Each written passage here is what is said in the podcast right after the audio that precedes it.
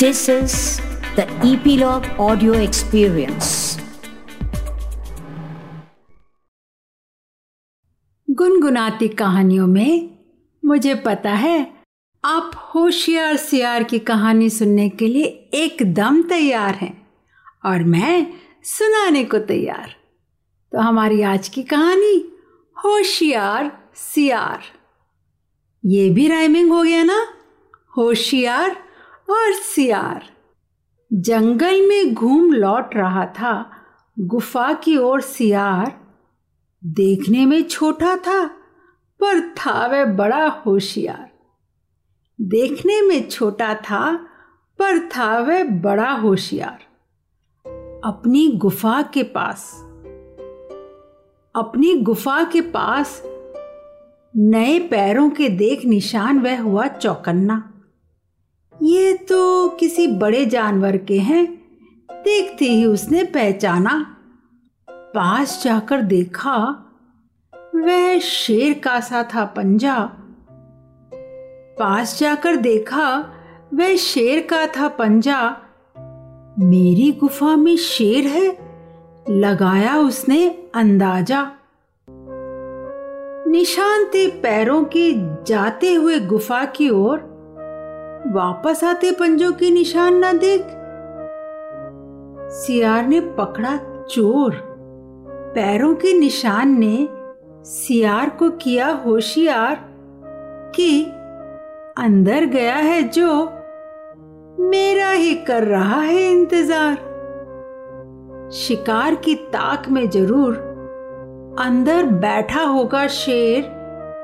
यहां से मैं खिसकूं नहीं तो मेरी नहीं खैर।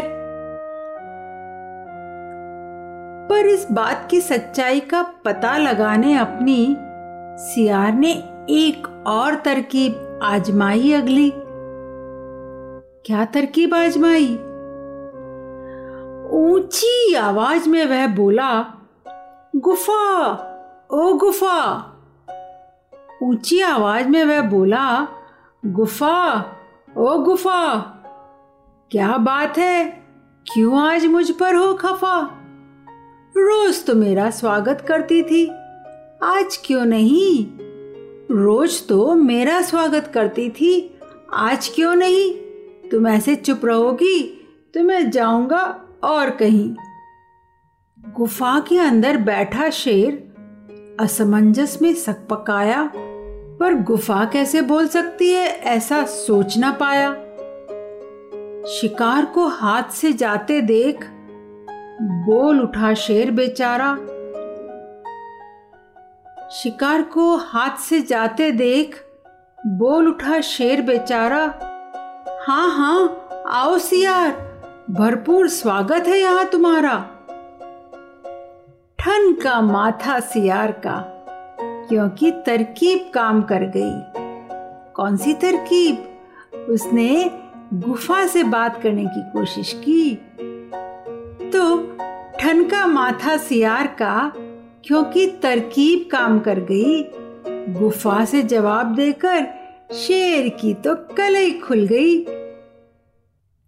होशियार था सियार, झटपट वहां से भागा। मन महसूस कर रह गया, गुफा में शेर अभागा। कैसी समझदारी से काम लिया ना सियार ने। जब कभी भी किसी परेशानी में फंस जाए ना हम, तो एक तरकीब बताती हूँ। थ्री टाइम्स तीन बार गहरी सांस नाक से लेना और मुंह से सांस को छोड़ देना।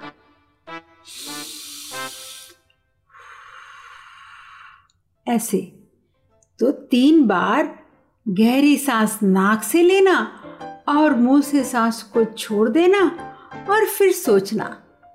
ज्यादा अच्छे से सोच पाओगे और परेशानी से निकलने का हल भी मिल जाएगा।